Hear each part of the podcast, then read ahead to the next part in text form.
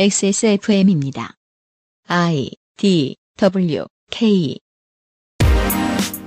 그 아실의 유승균 PD입니다. 그 아실에 출연하시면 저희는 출연료를 지급합니다. 월급이 아니고요. 이 방송에 출연하시기 위해 우리 회사에 한 달을 나와 정기적인 업무를 하시는 분은 없거든요. 뒤집어서 말하면 충분한 기간을 정기적으로 나와 정기적인 업무를 한다면 받는 돈은 월급이라 불러도 될 텐데 작가가 받는 월급은 페이라고만 부르더군요. 이유를 알아봅시다. 2021년 크리스마스에 그것은 알기 싫답니다.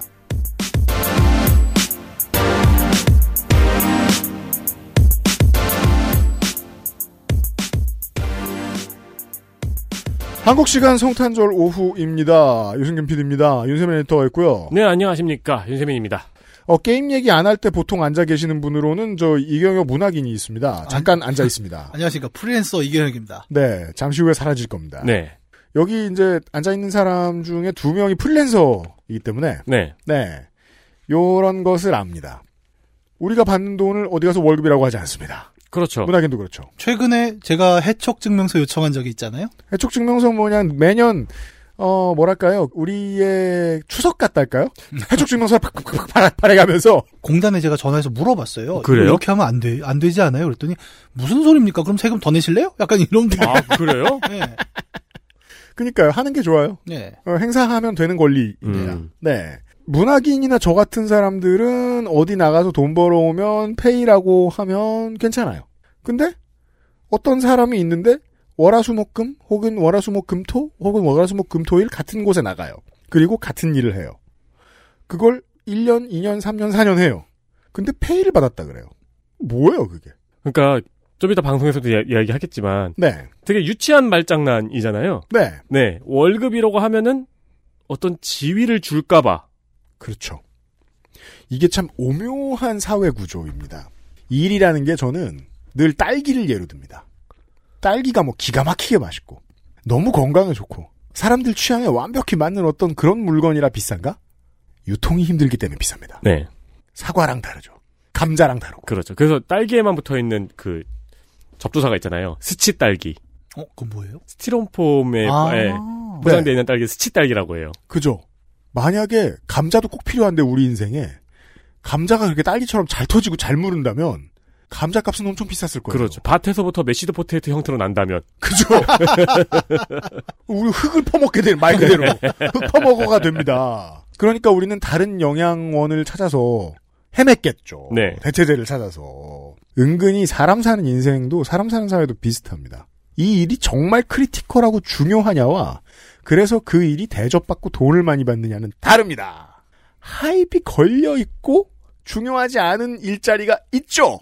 내 인생에 대기업의 CEO가 더 중요한가? 개발실에서 OS를 만드는 사람이 더 중요한가? 이런 질문들을 해볼 수 있습니다. 네. 적어도 제가 아는 바로 방송가에서 제일 중요한 사람, 물론 PD죠. 하지만 그에 비해서 조금밖에 안 모자라는 존재감을 가지고 방송가에서 아주 중요한 일을 하는 사람, 작가인데 네. 대우가 하늘과 땅 차이입니다. 업계마다 이런 이상한 일들은 있죠. 음. 그 원인들을 알아보는 시간이 될 겁니다. 좋은 크리스마스 되십시오. 당일날 이걸 다운받아가지고 지금 그 오후 시간에 이 방송을 듣고 계신다면 여러분들은 이 데이트는 못 하시는 분들이죠. 그래서 이은혜 작가가 아주 길게 떠들고 갔습니다. 여러분들을 위해서. 잠시 후에 함께 하시죠. 그것은 알기 싫다는 남해에서 온 바다 보물 바보상회 실천하는 사람들을 위한 노트북 한국 레노버 경기도 김치의 진수 콕집어 콕김치 건강한 비움 친구 평산네이처 디메이트에서 도와주고 있습니다. XSFM입니다. 혼술 세트로 부담 없이 간편하게 맥주만 있으면 뭐해? 술안주는 바보상회. 건강기능식품 광고입니다. 탄수화물이 지방으로 합성되는 것을 억제하는 가르시니아 캄보지아 추출물 HCA. 풍부한 양의 HCA가 함유된 당신의 새로운 비움 친구 디메이트를 만나보세요. 이번만큼은 제대로 마음먹은 당신. 운동과 수분 섭취를 잊지 않으셨다면 건강한 비움 친구 디메이트가 도움을 드릴 수 있습니다. 식사 조절, 운동, 수분 섭취, 그리고 비움 친구 디메이트. 평산네이처.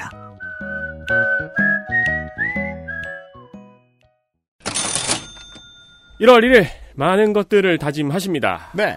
금연, 공부, 영어 공부, 다이어트.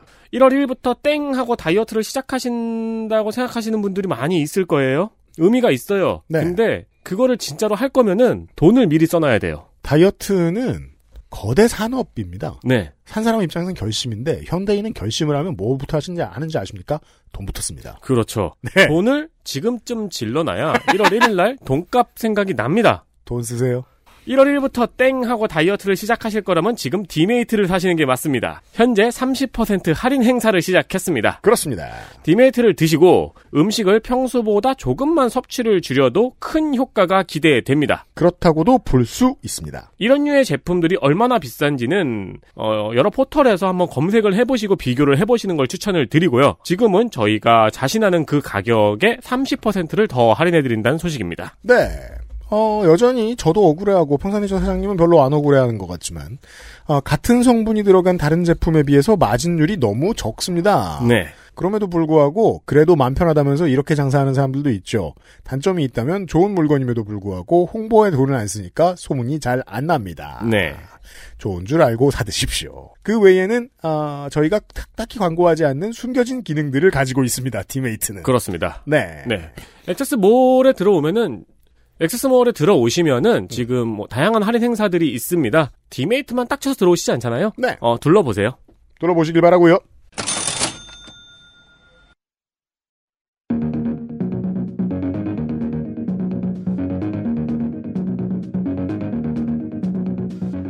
쉽고 명확한 방송 작가 체험. 방송 다큐. 사람이 싫다.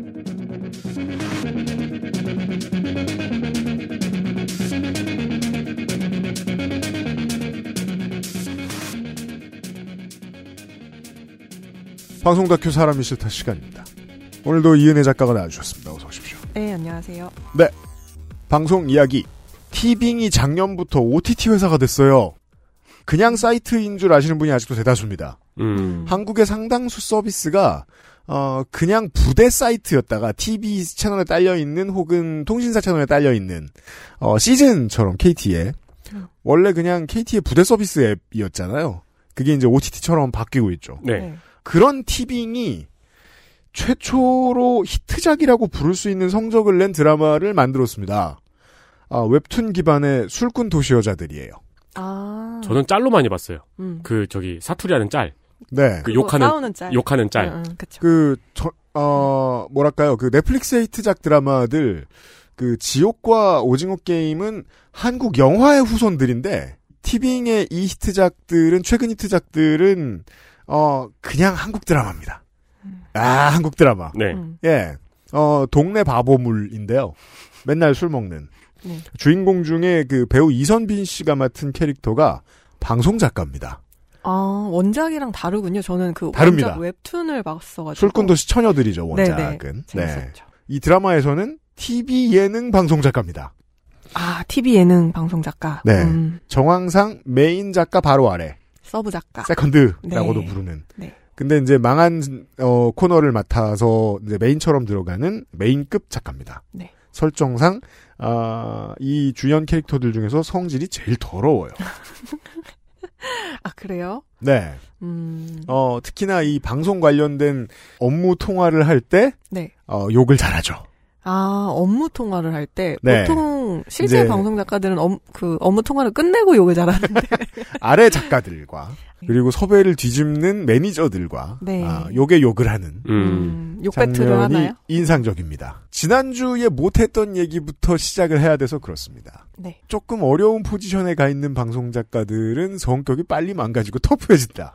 근데 안 그런 것도 물론 뭐 이걸 사회화의 자연스러운 과정이라고 볼 수도 있습니다. 어렵게 살았던 어르신들은 음, 그렇지만 보통 직장인의 평균들보다 좀 험한 꼴을 많이 당했구나 싶은 생각이 드는 사람들이 덜어 있어요. 방송 작가들 중에서는.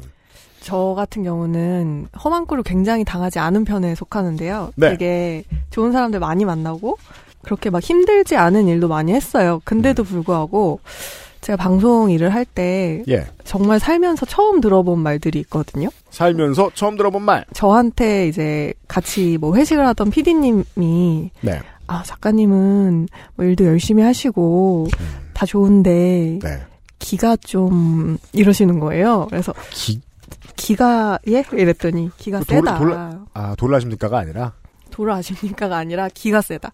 당신은 그러니까 일 열심히 하고 다 좋지만 내가 볼 때 기가 되게 센 것 같다. 이런 말을 어, 살면서 방송을 시작하고 처음 들었어요. 여기에는 이제 배경 설명이 조금 필요할 것 같은데 네. 제가 되게 좀 키가 작은 편이에요. 그리고 말도 조금 평소에 느리고 네, 말 들이십니다. 네, 맞아요. 그리고 행동도 좀 느리고 음. 뭐든 다 느리고 어수룩한 편이거든요. 네. 그리고 그 모임에 가면은 음. 보통 왜 좌중을 막 압도하는 사람들 있잖아요. 네. 저는 항상 거기서 좌중을 맡고 있어요. 어, 그럼요. 가장 먼저 구부러지는. 네네 조용하고 압, 압도당한 사람. 압도 항상 제일 잘 당하고 압도. 네 압도 뭐야? 앞더 14. 약간 병풍 같은 스타일. 네, 저는 병풍 포지션을 참 좋아하고 또 화자보다 청자로 많이 살고 있어요. 근데 음. 그래서 이제 막 그런 광화문 같은 데 지나다니면 혹시 그 유피디님이나 네. 그막 잡히시나요? 이렇게 저는 살면서 한 세 번 픽당해봤습니다. 어떠세요? 저는 엄청 잡혀요.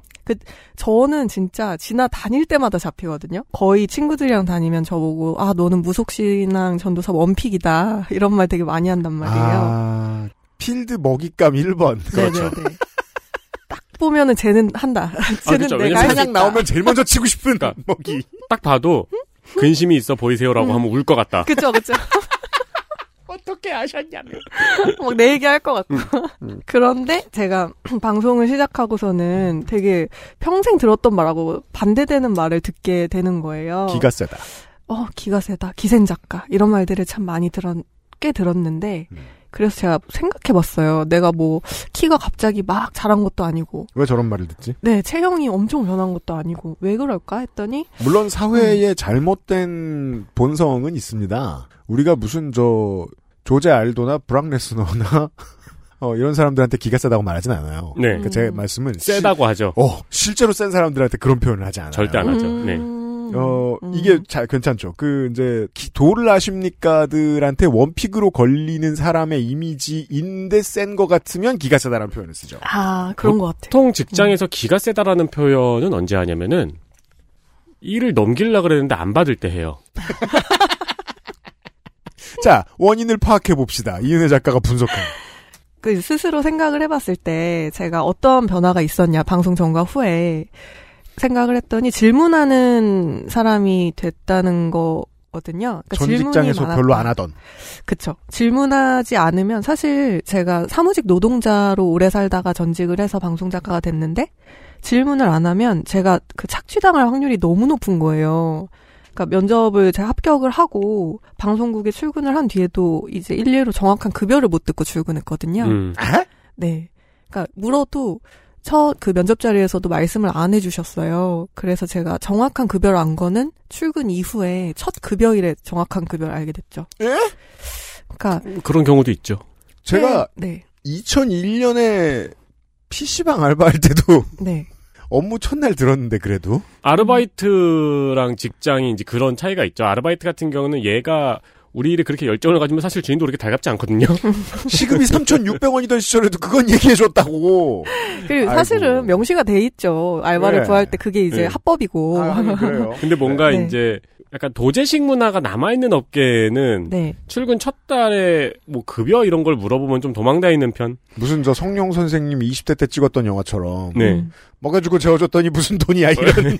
그런 고리타분 소리 진짜 많이 듣죠. 그래서 그러기 때문에 첫날부터 당연히 질문이 많았죠. 어, 음. 그럼 제 급여는 얼마입니까? 대체 이런 식으로 하니까 좀 그때부터 약간 그 지역사에서 아 쟤는 기가 센 작가다. 질문이 많고 좀 헐. 따박따박 할 말을 잘하는 애다라는 그런 소문이 났던 것 같아요. 음. 회사에서 당연히 보장되던 것에 대해서 물어봤는데도 불구하고 근데 여기에는 아까 그 도제식 잠깐 얘기하셨는데 여기도 마찬가지인 게 방송 작가랑 관련해서 그 회사에 정해진 기준이 없었어요. 내규도 없고 그런 음. 곳들이 되게 많고 방송국이 아 문서로 남아 있는 원칙들 가운데 방송 네. 작가가 들어간 문장이 있는 곳이 드물었다. 그리고 있더라도 거의 사문화된 수준이거나 고문서 격의 어떤 한 문장이었는데 뭐 저희 방송국을 예로 들면 고문서. 뭐였냐면 진짜 딱 한 문단 있었거든요. 제가 다 사기를 또 뒤져봤어요. 한 문단. 네, 네? 한 문단이었는데 딱 그 급여 관련 문단이었는데 네. 방송 작가의 급여는 가급, 낙급, 다급으로 한다. 음. 근데 이게 다급은 뭐 100만 원 초반대 뭐 얼마가 정해져 있었어요. 음. 음. 그러고 10년이 지나면 낙급이 돼요. 음. 그럼 낙급은 또 거기서 10만 원이 올라요. 10년이 지났는데? 네.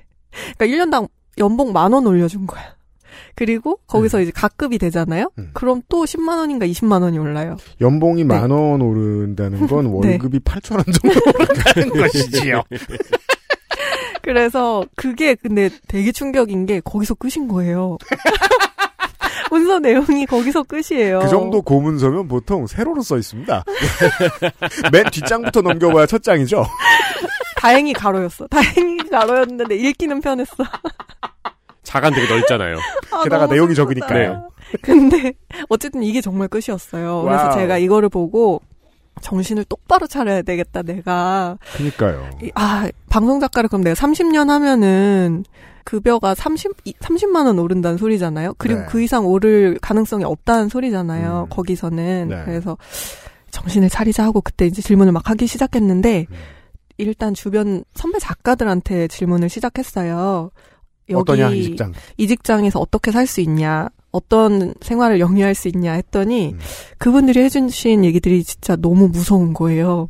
음. 공포물에 가까웠어요. 음.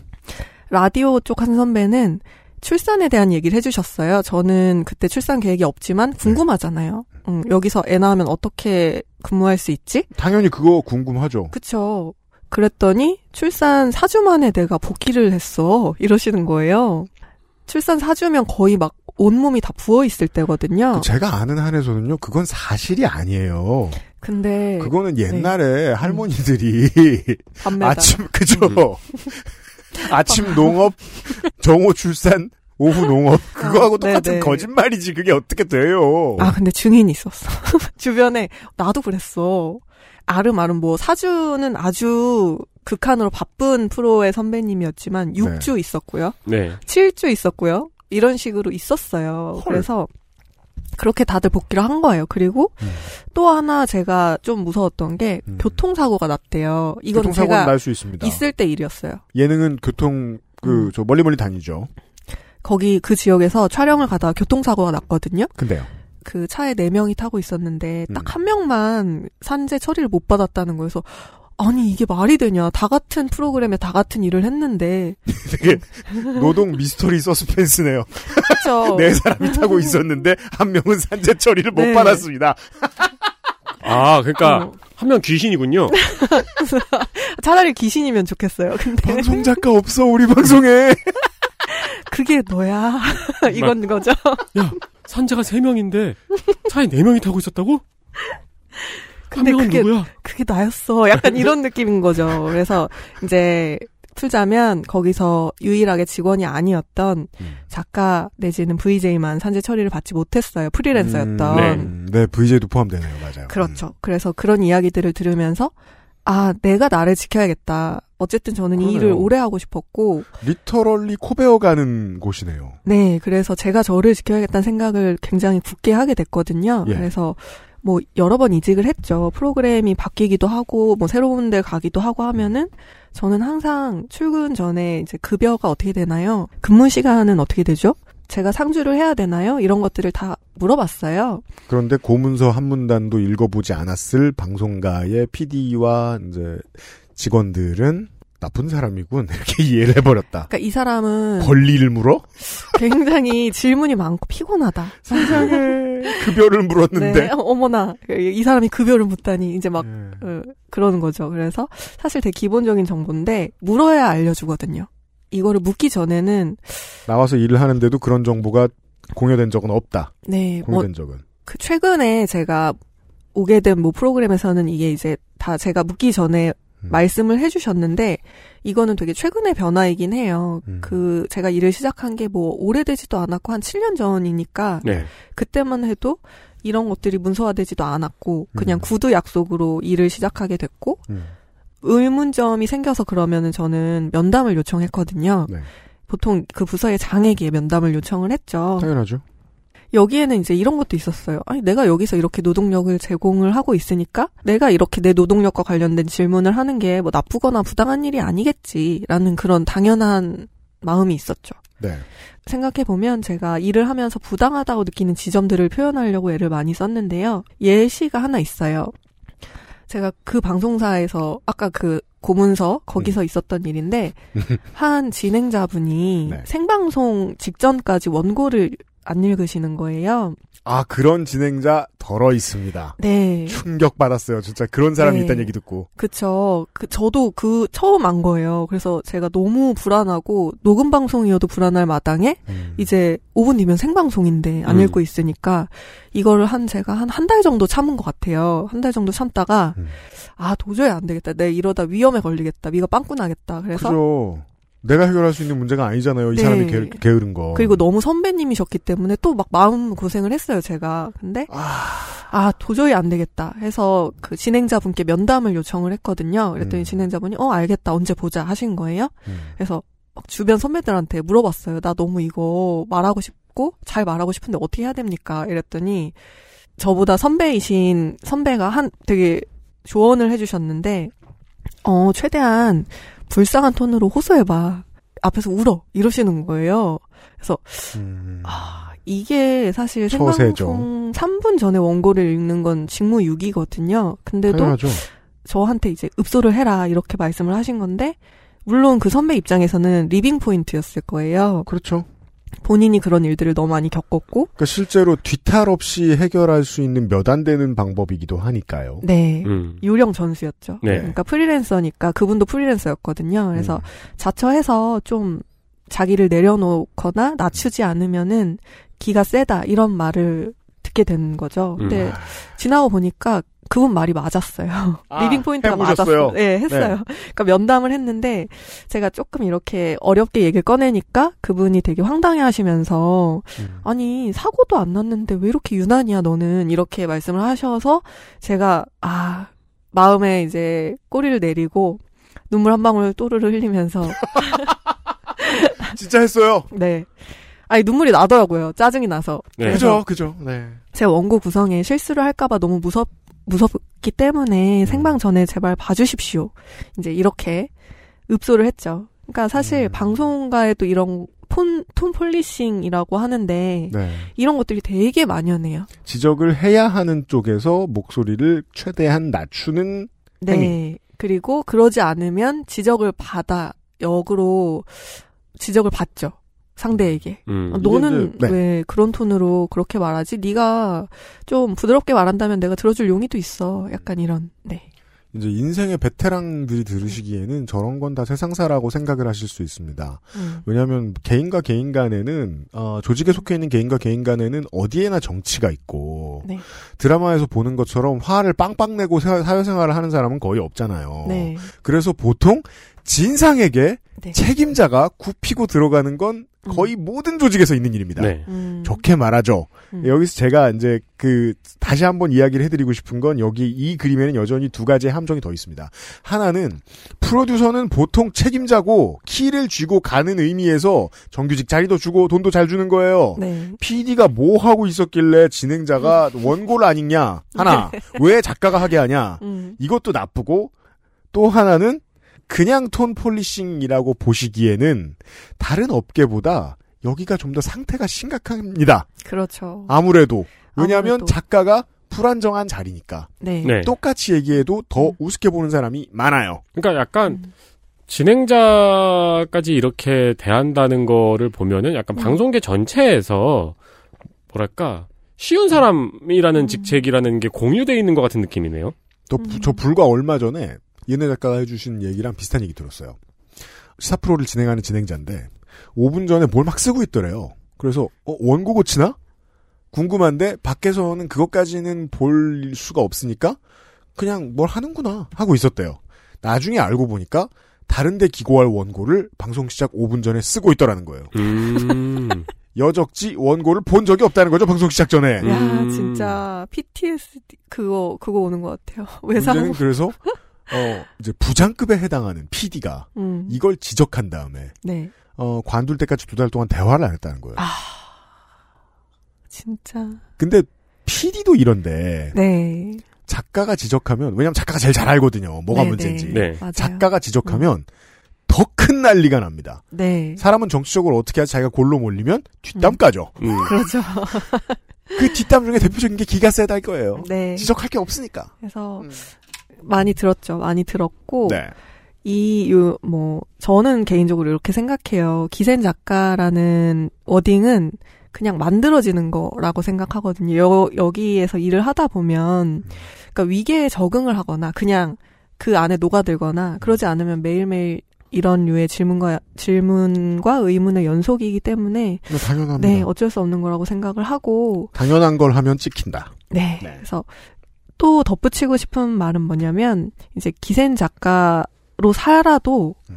그래도 불구하고 되게 억울한 일들 많이 겪어요. 어, 왜냐하면 체계가 그렇기 때문에 음.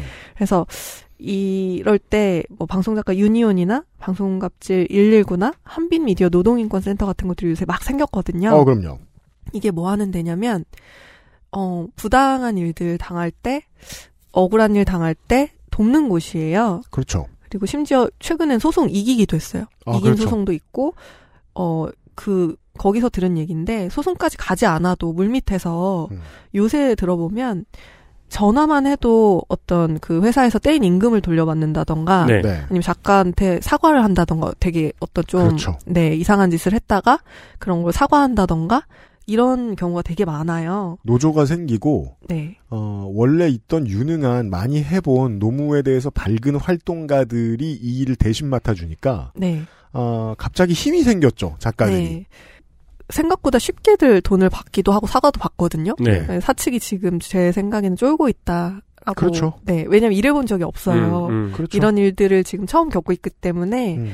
최근 예시가 있는데 서울의 모 방송사에서 또 아무렇지도 않게 작가를 잘랐어요. 프로그램이 딱한 회를 만들게 하고 잘랐거든요. 음. 그래서 이 작가님이 그 진호위를 갔어요. 네. 합의를 진행을 해가지고 이분이 청구한 임금을 7개월 정도의 임금인데 음. 모두 받아내셨거든요. 아, 네.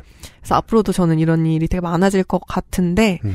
그래서 혹시 좀 부당한 일 당하고 계시면 화장실 가서 울지 마시고 네. 일단은 출퇴근 기록부터 모으시는 것을 저는 추천을 음. 드립니다. 그렇습니다. 그, 그런 게 하나둘씩 이렇게 잡히고 잡히고 잡히고 나면 나중에 방송사가 그 생각을 하겠네요. 네. 어, 정기적으로 뽑는 게 낫겠는데? 뭐 그럴 수도 있고 뭐 다른 제가 전에 말씀드렸던 것처럼 뭐 책상을 뺄 수도 있고 하지만 음. 어쨌든 네.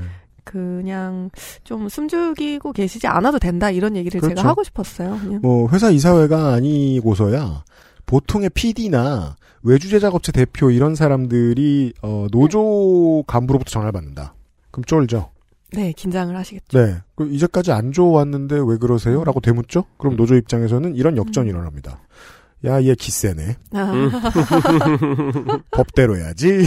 이러면서. 그렇죠, 그렇죠. 네, 그런 사례들이 음. 최근에는 쌓이고 있긴 하다는 걸 말씀해 주셨습니다. 네 하나 둘 생기고 있어요. 그래서 되게 반가운 소식이고 네.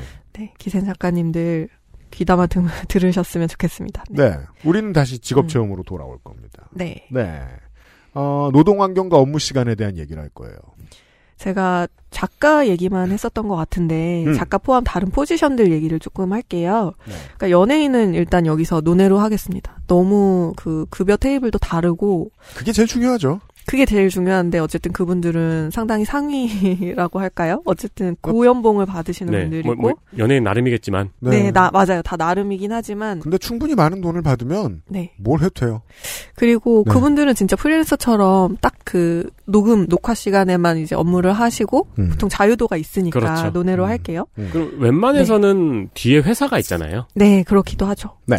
TV 제작 인력 쪽이 대부분 노동 환경이나 업무 시간에 문제가 많은데요. 특히 줄여서 아방이라고 하는 일부 아침 생방송이 있어요. 진짜 힘들기로 유명해요. 여기가 음. 사실 작가들 사이에 거의 군대 같은 느낌? 아. 아, 여기에서 일하다 온 작가는 뭐 해도 된다. 너무 힘들기 때문에. 음. 그러니까 그런 프로그램은 작가뿐만이 아니고요. 모든 스태프가 일주일에 최소 한 번 이상은 밤샘을 한다고 봐야 해요. 아침 생방송. 최소한이 한 번이고 제가 주변에서 이야기를 듣고 하면은 진짜 바쁠 때는 일주일 3, 4일 밤샘한다. 음. 네. 음. 아이템 엎어지면 또 다시 잡아야 되고 그날 바로 음. 나가서 이제 녹화 떠야 되고. 근데 보면서 한번 신기하게 생각하긴 했어요. 맨날 뭐 방어 잡으러 가고 뭐 네. 막굴 따라가고 막 그러잖아요. 아침마다. 네네. 매일 저걸 어떻게 섭외를 하지라는 생각이 들긴 했었거든요. 음. 이거를 매일 한 팀이 하는 게 아니고 팀이 나뉘어 있는데도 그렇죠. 이렇게 힘들어요. 네. 그렇죠. 음. 그래서 오죽하면 작가들 사이에는 속어가 하나 있는데 아방 지옥이라고 약간 사자성어처럼 음. 아침 방송 지옥이라는 음. 속어가 있을 정도로 되게 업무량이 많고 네. 이쪽은 PD도 크게 다르진 않아요. 아, 네, 그렇죠. 네, 네. 같이 일을 하고 TV 아침 생방송을 뭐 네. 몇번 보신 경험이 있으시면 상상만 해봐도 바로 이해하실 수 있지 않을까 싶어요. 네. 음. 에디터가 얘기해 준 대로 저 많은 아이템을 그리고 또 직장 일이라는 게 미리 해두게 되지 않아요. 네, 그 맞아요. 어떤 직장 일도 음. 직전까지 하잖아요. 음. 그랬으면 그게 언제부터지? 라고 생각하면 되잖아요. 그렇죠. 네. 그래서 왜 그 박근혜 정부 당시에 음. 김기춘 대통령 비서실장이 네. 노트 해놓은 게 되게 화제가 됐었잖아요. 그렇죠. 밤샘의 일상화, 그렇죠. 뭐 야간의 주간화, 휴일의 평일화, 가정의 초토화, 라면의 상식화. 저 이거 보고 진짜 와 등골이 서늘했어요. 이게 이 자식 방송 작가 하나? 이런 거. 네. 자네 PD였나, 자네 작가였나, 약간 이런 마음. 김기춘의 유신 시대. 그렇죠. 유신의 아침, 뭐 이런. 이게 사실 이, 네. 이 그분이 적어놓은 그 노트가 그냥 방송 쪽을 대변한다고 보시면 돼요. 음. 특히 가장 악명이 높은 게 드라마 쪽. 드라마 스태프 밤샘 노동 문제는요, 이거는 정말 심각합니다. 음, 네. 제가 음. 가장 보통의 드라마라는 책이 있어요. 거- 네. 그게 이제 드라마 쪽 스태프들의 노동 문제를 다룬 책이거든요. 가장 그걸- 보통의 드라마. 네, 그 네. 책을 보면 시청률이 되게 잘 나오던 한 드라마 제작 현장에서 한빛센터로 제보가 들어왔어요. 네. 일주일에 6일을 일하는데, 주 6일. 네, 음. 21시간씩 촬영했대요. 하루에? 하루에 21시간씩. 자, 잠은? 잠은 서서잖아? 이게 윤석열은 틀리지 않았죠. 주 126시간입니다. 방송계에선 가능합니다. 네. 네. 이게 진짜 사람이 할 수 있는 노동량일까라고 미쳤는데요? 물어봐야 예. 돼요. 음. 더 황당한 거는 이거 이제 제보가 들어왔기 때문에 한빛센터에서 그 제- 제작 현장에 문제 제기를 하니까 음. 거기서 내놓은 답이 음.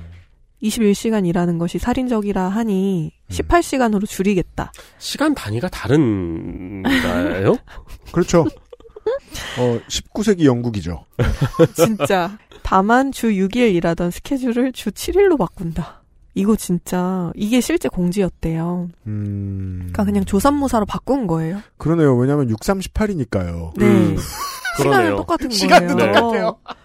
그러니까 7일 죽을래, 6일 죽을래 이건 것 같은데 wow. 이게 정말 그 드라마 쪽 스태프들의 문제를 단적으로 보여주는 사례라서 제가 가져왔는데요. 네. 이런 사례가 정말 많고 네. 지금도 계속 제보가 들어오고 있대요. 이 문제, 이 책을 쓰신, 어, 이한솔 씨가, 네. 아, 고 이한빛 PD 가족. 네, 동생이세요. 네. 그 이후로 연구를 엄청 많이 하신 겁니다. 네, 예. 근데 사실 좀만 물어보면 금방 나오는 얘기이기도 한데, 맞아요. 옆에 네. 드라마 스태프 한 번만 해보신 분한테 여쭤보셔도 음. 주 7일 18시간. 이게 이제 또 음. 그래서 방송가에서 오래 일해본 분들이, 어, OTT의 흥행을 반기는 이유이기도 하죠. 네. 네, 예. 마감 시간을 맞추지 않아도 되니까. 그렇죠. 예, 노동 시간이 맞춰지죠. XSFM입니다.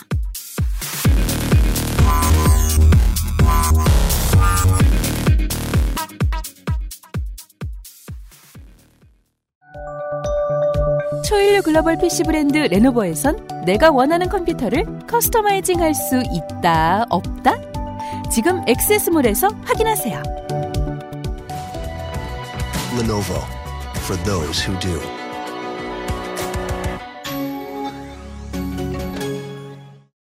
콕 집어 콕 깔끔한 맛의 경기도 김치를 만들기 어려울 땐 콕 집어 콕 오차 없이 지켜지는 절임 과정 양념 배합, 저온 발효, 숙성.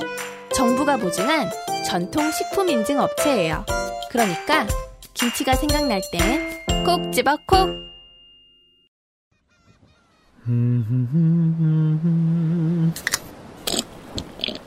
아, 어디? 어, 마, 맛있는데? 바다, 술, 그리고 바보상의 술안주.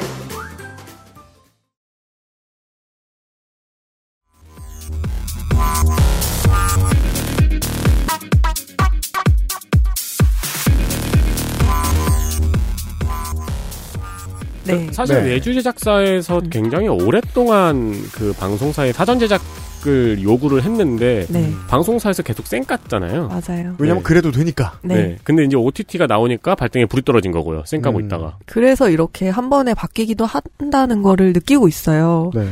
의외의 OTT로 방송사가 바뀌고 있다. 그동안 이렇게 말해도 안 듣다가. 그쵸. 네. 이제 갑이 아니니까. 네, 네, 그렇습니다. 그리고 그 아이를 처음 시작할 때 2012년부터 몇 번 말씀드렸던 이야기인데 이명박 정부의 작품 중 하나로 지면 언론사들이 방송의 채널을 얻으면서 네. 네. 갑자기 아, 이명박 정부의 지적 홍보에 의하면 일자리들이 생겼는데 그래서 새로운 인력들이 줄줄이 들어옵니다. 음.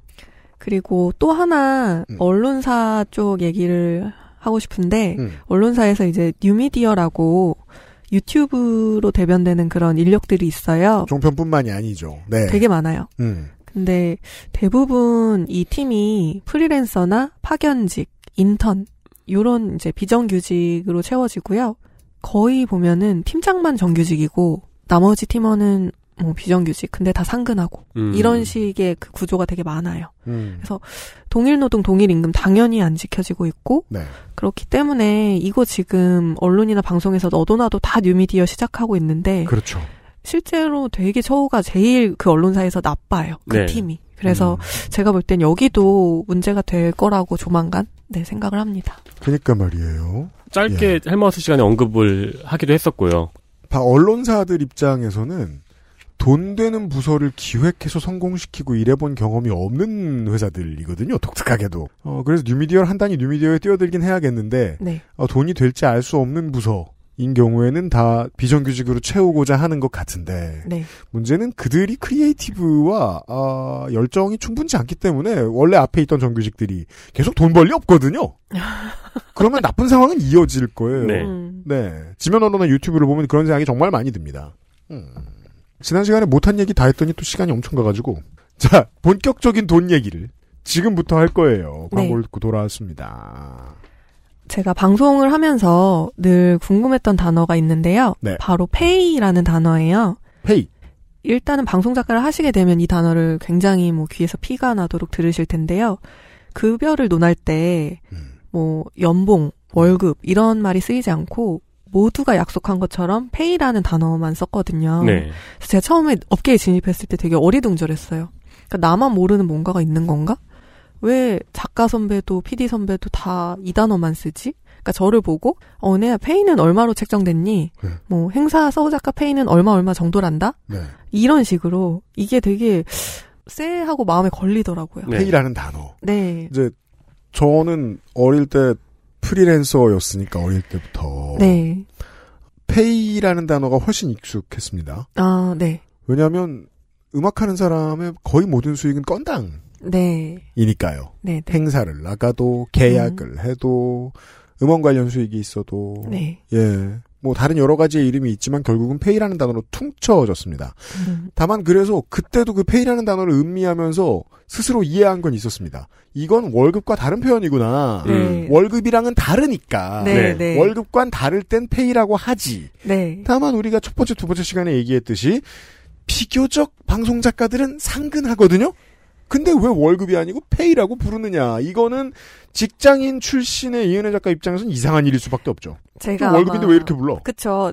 직장인 출신이어서 이상했을 것 같아요. 네. 그래서 제가 그 당시에 또 상근을 하고 있었기도 하고 음. 그 섭외가 되게 안 되던 어느 날에 네. 한 두세 시간을 제가 전화통에 막 매달려 있었어요. 그러다가 음. 겨우 인터뷰를 허락을 받고 아, 저 섭외 때문에. 네, 방송 섭외. 음. 그래서 그 방송사 사무실 전화기를 딱 내려놓다가 갑자기 어떤 깨달음이 온 거예요. 그러니까 네. 월급과 페이의 차이에 음. 대해서 아 이게 되게 방송사가 은유적인 거절이었구나. 나를 상근 노동자처럼 굴리지만 음. 월급은 줄 수 없다. 아, 월급과 페이라는 단어의 네. 차이는 방송작가에게 그렇게 다가오네요. 네. 그- 왜냐하면 전 상근 노동자였으니까. 음. 그래서 월급이라고 하면 이게 한 달을 단위로 하여 지급하는 급료라는 게 그 사전적 정의거든요. 네. 근데 그 방송사 입장에서는 너는 매일 우리 방송사에 출근을 해서 이 음. 프로그램을 위해서 관련자 가운데 가장 오래 일을 해야 하지만 네. 노동자로 회사에 구- 귀속시키지 않을 거야. 라는 표현이었습니다. 회의란 네. 이게 문제 명확한 분석입니다. 문제는 많은 방송 작가들이 이 방송사나 제작사에 상주를 해요. 그러니까 네. 상주에서 근무를 하고 출근과 퇴근이 있거든요. 네. 지난 2019년 4월에 그 언론 노조가 전국 방송 작가 580명을 상대로 실태 조사를 진행했는데 음. 본인이 프리랜서 형태로 고용이 되어 있지만 상근을 한다. 이런 그 응답이 72% 2%였어요. 음. 10명 중 7명이 상급을 한다. 네. 그러니까 페이가 되게 교묘한 이유가 여기 있는 게 음. 연봉이나 월급이라는 단어를 쓰게 되면 기간당 급여를 따박따박 줘야 하거든요. 네. 우리 첫 시간에 여러 번 얘기했죠. 노동자성이 인정돼야 되죠. 네. 근데 이 페이라는 단어를 쓰면은 안 그래도 되거든요. 그러니까 단건 방송 작가한테. 같죠. 네. 방송 작가한테는 페이가 회당 원고료의 개념이에요. 음. 그래서 페이라는 단어 안에는 뭐 야근 수당, 교통비, 수- 뭐 식비 이런 것들이 아무것도 없고 그렇죠. 어, 그 프로를 위해서 밤샘 야근을 했어요. 그래도 당연히 청구할 수 없고 음. 그러니까 사측 입장에서는 이 단어를 너무 꼭 써야 되는 거죠. 그러네요. 야금야금 페이를 주면서 음. 상근을 시키고 있는데 지금도 네. 많은 방송사들이 그런 거. 요게 이제 조금 일원화가 돼야지 음. 않나. 음. 페이를 줄 거면 재택을 하면서 지피를 하게 하고 그렇죠. 제가 지- 요새 이런 형태로 일을 하고 있거든요. 아, 최근에는 페이를 받고 말씀하셨죠. 재택을 하면서 지피를 하고 있기 때문에 진정한 페- 프리랜서인 거고 음. 아니면 상근을 시키고 직원처럼 업무를 시킬 거면 채용을 해서 월급을 줘야 할 것 같아요. 모르셨던 그래서- 분들은 알아두십시오. 네. 근데 되게 판다곰을 갖다 놓고 다 같이 너구리라고 부르자고 합의한 상황 같은 거네요, 그냥. 그죠? 네. 그래서 판다가 멘붕이 오는 거예요. 나 너구리인가? 어, 그러니까요. 네. 네. 새끼 뭐야? 왜 자꾸 너구리라고 불러? 언어가 다른가 봐. 지역 방언인가? 다야, 다양한 어, 그 언어들로 가스라이팅을 계속하는 거네요. 맞아요. 그렇죠. 그래서 그러면 이제는 이제 실제 급여가 얼마냐? 네 궁금하실 수 있을 것 같아서 네. 액수만 놓고 보면은 음. 월 80만 원부터 월 1000만 원까지 굉장히 다양한데요. 음. 월 아니 뭐 맨 위에는 많이 네. 벌수 있죠. 그건 네. 당연합니다. 음. 그걸로도 이제 천만 원은 좀 부족합니다만. 네. 네. 아 다만 80. 네. 이건 고문서에 해당하죠. 아, 이 상근 직원이 80. 말하기 참 저도 그런데 음. 실제 지금 있는 일이고요. 네. 문제는 이게 월1000 작가라고들 하는데 음. 월1000 작가의 경우도 프로그램 하나로 보는 경우가 없어요. 그렇죠. 여러 탕 뛰죠. 네. 보통 프로그램을 두 개, 세 개 해서 음. 그 돈을 버는 거거든요. 이거를 직장인이 회사 끝나고 7시에 다른 회사 출근하는 거랑 비슷한 개념인 거예요. 방송 작가들은 그렇게 이해하고 있습니다. 실제로 내 네. 몸을 갉아먹는 중이다. 그러니까 이거를 막 외부에서 칭찬하거나 좋아하면 안 되거든요. 네. 그러니까 저는 2014년에 음. 31살로 지역사 라디오 방송에 들어갔는데 네. 첫 급여가 125만 원이었어요. 네. 그래서 급여일에 제가 너무 충격을 받았고 그날 이제 막 유령처럼 제작국을 막 왔다 갔다 하면서 나 이제 어떻게 살지? 이 일만 해가지고 음. 나 자신과 뭐 내 주변 가족을 부양할 수 있을까? 음. 이런 어떤 실존적 고민에 막 빠지면서 어, 네. 그랬던 기억이 나고요. 음. 거기 그 회사는 그 회사를 비롯한 지금 전국의 제, 그 지역사들이 크게 음. 다를 거라고 생각하지 않아요. 제가 아는 한 네. 문서로 정해져 있지 않은 비정규직은요. 대한민국에서 거의 모든 직종이 급여가 안 올라요. 훨씬 그렇죠. 늦게 올라요. 그나마 실수요가 어, 인력 시장에 완전히 반영되는 예를 들어 건설 현장이자 건- 네. 건설 현장이다. 막 정보가 다 공유돼요. 다 나와 있어요. 네. 그러면 시장 눈치를 봐서 올려요. 네. 그렇죠. 근데 보통은 안 그러죠. 그리고 건설 현장 같은 경우는 정부에서 정한 금액들이 있고요. 네. 음, 음. 그래서 제가 이렇게 급여를 공개하는 것도 사실은 그런 느낌 도 있어요. 좀 지역사끼리 공유가 돼야 된다고 생각이 들어요. 네. 너무 급여가 굉장히 낮고 음. 그 실제 생활에 그 생활을 할 수 없는 정도의 급여기 때문에 이런 그렇죠. 것들이 많이 공유가 되고 네. 알려져서 음. 제- 그 지역사들이 올리는 네, 그런 일이 필요하다고 보는데 저는 이게 되게 슬픈 게 어떤 직업들은 대놓고 급여가 적거든요. 근데도 유지가 되죠. 음, 이그 돈이 내놓는 메시지가 또 하나 있어요. 억압적인. 네. 어차피 계속 이 일 할 거고 다른 직장 못 구할 거면 돈을 제대로 벌어올 배우자를 구해라는 네. 아주 짜증나는 메시지가 들어있어요. 맞아요, 맞아요. 그래서 제 주변 그 당시에 네. 주변 작가들을 보면 보통은 본인의 힘으로 가족을 부양하는 경우가 거의 없었고요. 극히 드물었고 음. 이제 본인 혼자를 부양하거나 아니면 본인이 피부양자가 돼야 되는 경우였던 맞아요. 거예요. 사실상 이게 피부양자가 되죠. 그러니까 자립을 할 수 없게 만드는 거죠, 사람을 온전히. 음. 이게 굉장히 좀 작가들을 힘들게 하는, 지역사 작가들을 힘들게 하는 구조이고요. 네. 그래서 저 같은 경우는 이사를 다녔는데, 그래서 나중에 서울 쪽으로 이사를 오면서 방송사를 몇 차례 옮겼어요. 네. 그때마다 급여가 계단식으로 올랐죠. 음. 그래서 지금도 제 연차의 직장인보다는 훨씬 나, 훨씬 낮은 금액을 벌지만 음. 대신에 이제 글을 여기저기 납품을 하면서 음. second job을 하고 있습니다. 그래야만 어, 하는 수 없이 피부양자가 되는 상황으로부터 자유로울 수 있는 네. 정도입니다. 네, 맞습니다. 네. 뭐 한마디 덧붙이자면 서울 같은 경우는 그래도 지역사들보다는 급여가 훨씬 낮고요. 음. 네. 그 서울의 막내 작가 로 되면은 신입 작가 급여가 거의 지역의 메인 작가 급여 정도예요. 얼추. 네. 그리고 일반적으로 본사보다 제작사 페이가 조금 더 낮은 경향이 있는데요. 더 잘 때 먹힌다는 설명은 들었는데 네. 더 약하다. 더 낮은 편이기도 해요. 음. 근데 여기에는 방송사 외주 제작사가 문제가 하나 있어요. 뭡니까? 한 프로그램을 만든다고 가정을 할 때, 입찰 경쟁 하나 보군요. 네, 제작사끼리 경쟁을 붙입니다. 네. 주 5일 생방송이라고 제가 할게요. 그러면 월, 화, 수, 목, 금 다 다른 제작사한테 줘요. 오. 네. 그래서 이 제작사들끼리 그 시청률 경쟁을 붙이는 거예요. 아. 그래서 몇 개월마다 한 번씩 재계약을 해요. 그 제작사들하고. 와. 같은 프로인데. 네. 그래서 시청률이 나- 제일 낮은 제작사는 잘려요. 그러면은 그 제작사 대표는 누구를 쥐어짤까? 결국은 방송사가 제작사를 쥐어짜고 제작사는 그 안에서 일하는 작가를 쥐어짜게 되는 음. 빨대 빨대 빨대가 만들어지는 거죠. 생각해 보면 제안서에 작가 급여가 적혀 있긴 하겠네요. 현실성이 없는 급여가. 네. 그래서 요 문제도 저는 무시할 수 없는 것 같고 제가 이런 얘기를 글을 쓰기도 했고 이제 뭐 인터뷰를 하면서 언급을 한 적도 있어요. 그게 또 이렇게 봐야죠.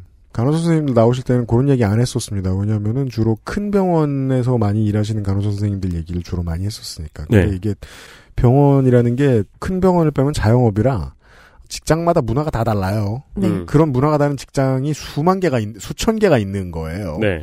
방송국도 비슷하거든요. 네. 그래서 저희가 처음으로 방송국 그 방송 작가 이야기를 했을 때 그거 그런 거 아니다라고 화를 뻐락뻐락 내시는 분이 계셨어요. 음, 어 나중에 음. 소문을 통해서 어, 네. 그 언니가 성격이 얼마나 안 좋은지 얘기를 들었습니다만 다만 네. 어, 직장마다 분위기는 정말 많이 달라요. 그 부연 맞아요. 설명을 잠깐만 좀 해주세요. 제가 이런 방송가의 어떤 처우 문제를 꺼내면 조금 반박을 하시거나 화내는 분들이 계세요. 네. 크게 두 유형인데 음. 이제 첫 번째로는 어 이거 8, 90년대 얘기 아니냐. 나는 그런 처우 안 받았는데 음. 네. 이렇게 반박을 하시는 분들이 있는데요. 음. 이런 분들은 그냥 본인이 꽃밭에 살고 계신 거거든요. 음. 그러니까 그렇지 않은 밭도 있는 거예요. 꽃밭도 있지만 음. 네. 그래서 정글도 있는 거라서 참 묘하죠, 그게. 그 네. 권리를 잘 보장받는 직장에 있으면 가끔 이런 비기 싫은 태도를 가지게 되는 사람들이 있어요. 네. 나쁘다고? 배부른 놈들이네? 이러면서. 음. 음. 나는 안 겪었는데, 근데 음. 이게 내가 안 겪은 일일 뿐인 것이고, 네. 어쨌든 정글을 겪는 분들이 아직도 있기 때문에 이건 그냥 그분의 복이고, 그렇고요. 네. 두 번째로는 이거 일부의 어떤 능력 없는 사람들 얘기 아니냐, 음. 이런 걸로 자꾸 확대시키지 마라. 돈 잘 버는 작가도 있는데 왜 자꾸 이런 경우를 얘기를 하느냐 음. 하시는 분들도 있어요. 근데 네. 월 천을 버는 아주 소수의 작가가 있는 것은 저도 알고 있는데요. 음. 그런 분들 같은 경우는 사실 상위 1%라고 할 수 있고 네. 이거는 어느 직업을 떠올려 보셔도 음. 상위 1%는 그 정도 내지는 그 이상의 급여를 받잖아요. 그렇죠. 그래서 그게 결코 평균이 될 수가 없는 것이고, 저는 이런 문제를 얘기할 때 바닥을 항상 봐야 된다고 생각을 하는 게, 맞아요. 제일 중요해요. 네. 어떤 직군도 한 달 내내 일하고 80을 받는 사람이 있어서는 될까요?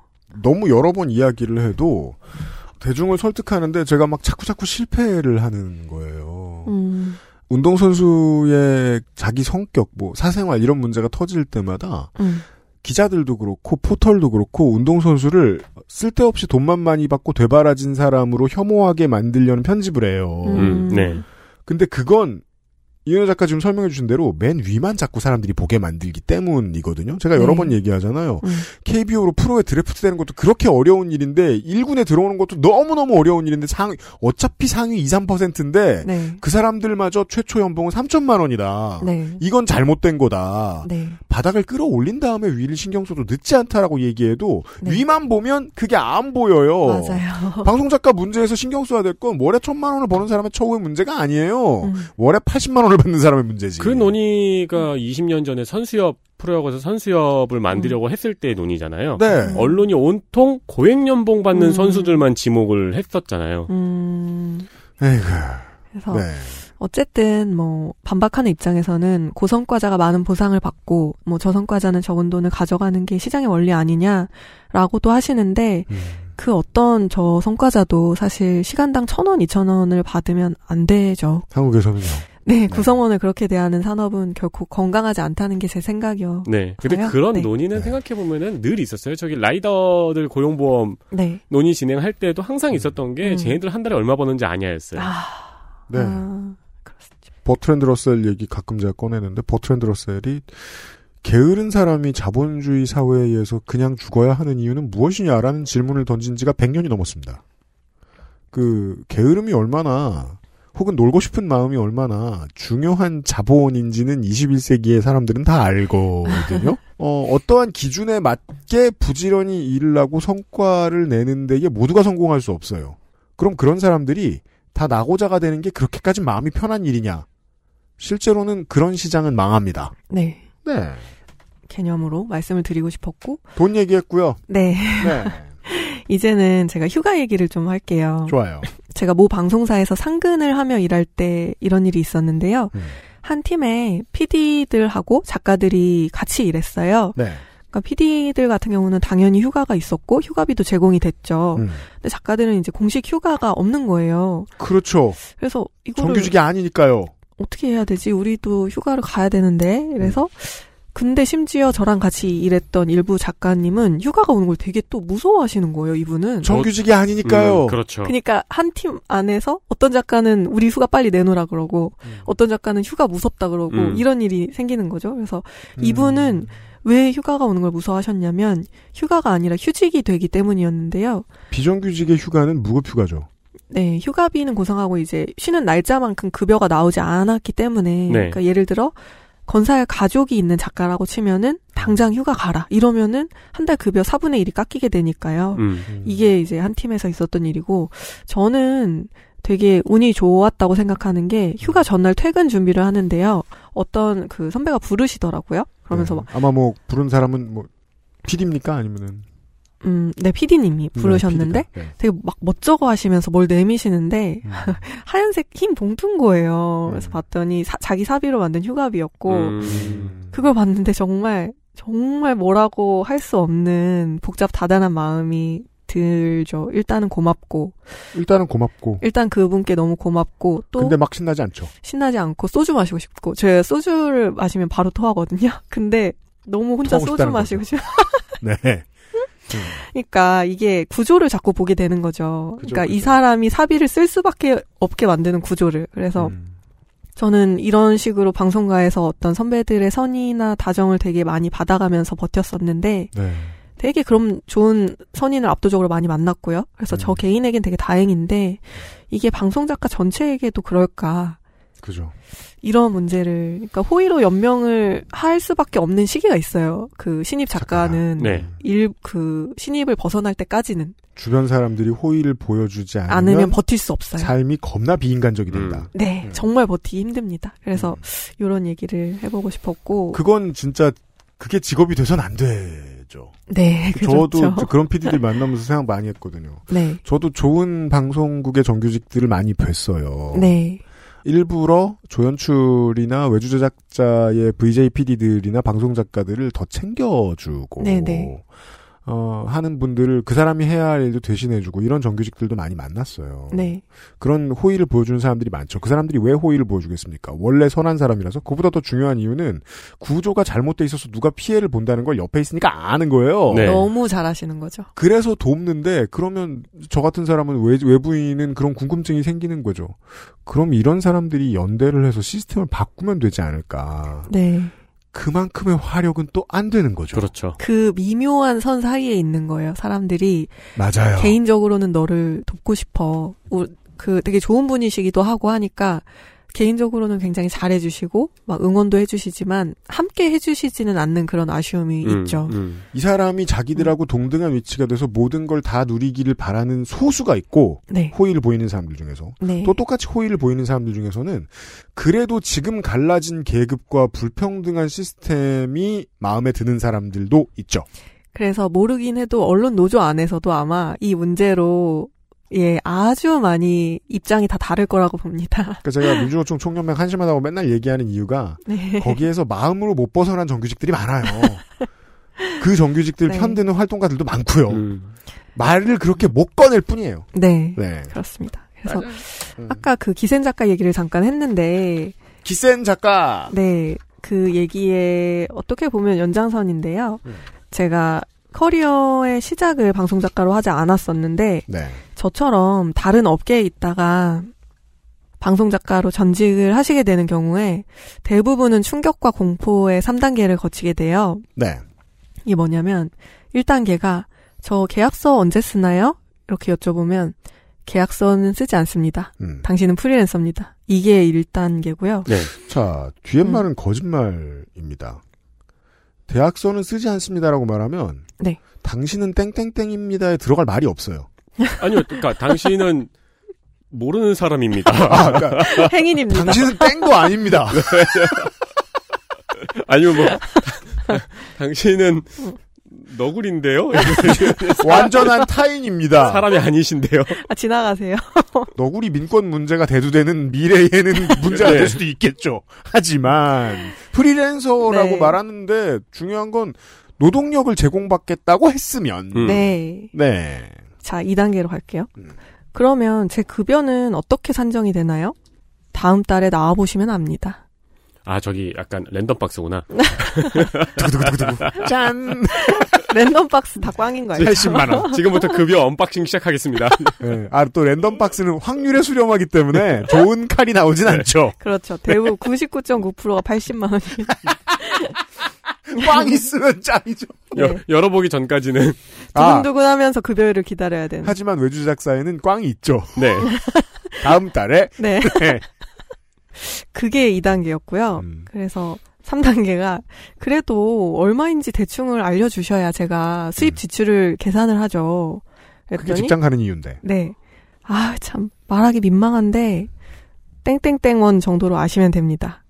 이게 최종 3단계인데요. 음. 실제로 제가 겪었던 대화예요. 아, 그러면은 너무 적어서 실제로도 말하기 좀 면구스러워 하는군요. 굉장히 창피해 하시면서 말했어요. 음. 그 방송국 정규직들이 바- 작가도 그렇고 거의 모든 사람들 데리고 올 때 입에 달고 사는 말입니다. 말하기 민망한데. 음. 미안한데, 죄송한데, 네. 이런 말들 네. 드리기 너무, 네, 조, 뭐 조, 조심스럽다, 죄송하다, 음. 이런 말을 하는데, 어쨌든 제가 이 3단계를 하고 나서 그 회사에 소문이 쫙 났죠. 아, 쟤는 질문을 세 번이나 해. 감히. 어, 그 선배 막 상처받게. 아, 회사에 진짜 소문 났다고요? 네. 선배들이 저랑 얘기를 하실 때, 야, 넌 너무 따박따박 할 말 다 하는 애잖아. 너는 말 조심해야 되는 애잖아. 이렇게 이제 얘기를 음. 하시더라고요. 여기서 너는 말 조심해야 되는 거는 네가 말을 조심하라는 게 아니라 네 앞에서. 네 앞에서 함부로 못 하겠다. 네, 네 앞에서는 말을 조심해야겠다. 비꼼이죠. 그렇죠. 근데 그- 그, 게 그 따박따박이 월급 얼마냐고 물어본 거죠? 어, 그러니까 그러니까- 이게 적응이라는 게 무서운 게 네. 꼭그 직장에 다른 직장에 갔다 왔던 경험이 소중하긴 합니다만 왜 그렇게 이야기를 하는 게 옳으냐면 내가 24살 때부터 한 직장에만 있었으면 네. 한 가지 가스라이팅이잖아요. 네, 네, 네. 그러면 바깥 세상과 바깥 세상이 내가 있는 곳하고 똑같을 줄 알죠. 그래서 실제로 저는 31살에 거길 들어가서 이 작은 파문을 만들었잖아요. 네. 근데 거기 24살 때부터 방송 작가를 하시던 다른 분이 계셨어요. 네. 그랬다가 마흔 됐어. 그러면 이게 당연한 거예요. 그러니까 그분이 주는 대로 받고. 네, 나이는 저보다 조금 아래셨는데 음. 커리어의 시작을 방송 작가로 했기 때문에 선배죠. 네, 방송 선배셨는데 저랑 같이 일하면서 충격을 너무 받으셨어요. 어, 다른 회사는 연가가 있어? 아, 다른 직종은 휴가도 있고, 어, 병가도 있어? 막 이러면서, 그게 지난주에 에디터가 이- 얘기해서 제가 설명을 다 못한 얘기였는데 네. TBS가 작가들을 정규직화했을 때 일부 작가들이 반발했던 이유가 그거였던 거예요. 안정된 직장이라는 옷을 처음 입어봤어요. 네. 어색한 거예요. 음, 아니 재택퇴근 시켜주는 건 좋은데 그럼 투잡도 못 뛰어? 어, 그렇죠. 음, 이것도 못하고 저것도 못해. 이런 생각이 드는 거예요. 네, 네. 되게 낯설어 하시더라고요. 그래서 핏 되는 데까지 몇 달이 걸리는 거죠. 음. 네. 근데 계속 다른 소리를 하고 있다 봐요. 그래도 난 이게 마음에 안 들어. 뺏어 간다고 하면 문 열어 나가 문 열어 주면서 나가봐 하면 안 나갑니다. 적응되면요. 네. 네. 네. 어쨌든, 방송가의 작가 외에도 그 제가 월 80을 얘기를 했는데, 네. 그보다 더 못 받는 분들도 있어요. 그래요. 네. TBS가 2020년 10월에 그 상한 미디어 여성 페어라는 그거를 개최를 했어요. TBS에서. 네. 여기에서 나온 증언들을 제가 봤는데요. 음. 패션 스타일리스트 분이 하루 10시간을 일하고 그 첫 월급으로 40만 원을 받으셨고요. 제가 이럴 때 자주 쓰는 표현이 있죠. 국경 없는 의사회 같은 소리 오고 있다. 그쵸. 이분이 6개월을 거기서 일하고 다른 팀 가니까 월급이 50만 원으로 올랐대요.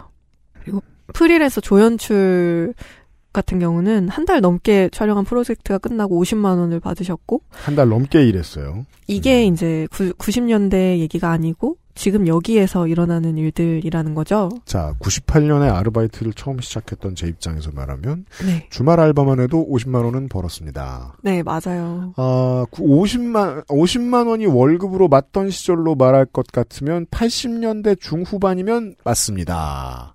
왜냐하면 그때는 한 학기 등록금이 50만 원쯤 하던 시절이었기 때문이죠. 네. 근데 이게 방송 작가뿐만이 아니고 그 미디어 쪽 종사자분들이 음. 이런 초 매니저분들께도 들었을 때도 시급이 그 초 초봉이 되게 열악하다고 듣기도 네, 했었거든요. 장난 아니죠. 그러니까 이런 문제가 되게 광범위하게 산재돼 있는 건데요. 특히나 매니저는 말도 안 되는 노동 시간을 자랑하기 때문에 들러붙어 있어야 되니까. 그렇죠. 거의 자기 생활이 없으시잖아요. 맞아요. 다음에 또 나가잖아요, 부르면. 네. 무조건이죠. 음. 그래서 이런 일들 또 특고라고 불리는 그 특수 고용 노동자 분들이 계세요. 그러니까 뭐 보험 설계사라든지 학습지 교사, 캐디 분들 이런 분들 같은 경우도 완전히 같지는 않지만 네. 이런 시간 대비 급여라던가 아니면 처우에 대해서는 좀 비슷한 문제들을 안고 있는 걸로 알고 있거든요. 아, 네. 방송 작가와 비슷한 입장입니다. 이분들이. 음. 네. 근데 특고라고 하니까 제가 뭐 방송사 보도국에서 일을 할 때였는데요. 네. 그 뉴스에서 일을 하던 때죠. 한 기자 선배님께서 네. 그 특고라고 대변되는 특수고용 노동자 아이템을 발제를 하신 거예요. 아, 예측 가능합니다. 아, 그 기자는 그런 네. 게 있는 줄 처음 알고 신기했죠. 어. 그래서 이거 네. 정말 문제다. 너무 큰 문제다. 막. 오, 노동권이 이렇게 침해되어서 되는 네, 거냐. 네. 그래서 아 이거 진짜 너무 문제가 많더라면서 이제 저랑 회의를 하셨거든요. 네. 그래서 제가 아 맞다고 근데 혹시 선배 방송 작가도 특고인 거 아세요? 이랬더니 그렇죠. 그 선배님이 너무 깜짝 놀라시는 거예요. 그 우리 유명한 짤이죠. 어, 수풀 쪽으로 뒷걸음질 치는 호머 심슨. 어, 아, 그렇죠. 아니면 이렇게 조명, 조명 뒤로 사라지는 마이클 잭슨. 네. 이렇게 moonwalk로 이렇게. 그렇죠. 그 선배님이 너무 놀라시더니 그 호머 심슨처럼 네. 아스라이 이렇게 보도국 저 멀리로 저에게서 페이드아웃 하시더라고요. 그 90년대 뉴스데스크 보고 있으면은 네. 줌 기법을 쓰죠. 네. 보도국은 뿌옇게 보이고 엄기영만 잘 보이는 아, 네. 그 뿌연 곳으로 사라진 거예요. 그리고 서 그 멀리 걸어가시던 선배와 함께 그 특고 아이템도 사라졌어요. 아니 되게 중요한 건 게 네. 특수고용 노동자 이슈가 아 방송국 그 뉴스 프로에서 왜 안 나오는지 지금 설명된 거예요. 네. 양심의 벽을 못 뚫는 거죠. 정규직들의. 그랬고요. 또 제가 행사 얘기도 해보고 싶어요. 왜 방송가 행사 많이 하잖아요. 요새는 코로나 때문에 안 하지만 거의 정말 방송한다 하면 행사 얘기를 안 할 수가 없는데 네. 전제가 나와야죠. 왜냐하면 방송 작가는 하나 방송만 가지고 먹고 살기 힘드니까 엔잡러가 돼야 하다 보니 네. 행사도 많이 뛰어야 됩니다. 그리고 많이 들어오기도 해요. 음. 그 일하는 메인 잡을 하는 방송사에서 여는 행사를 예. 음.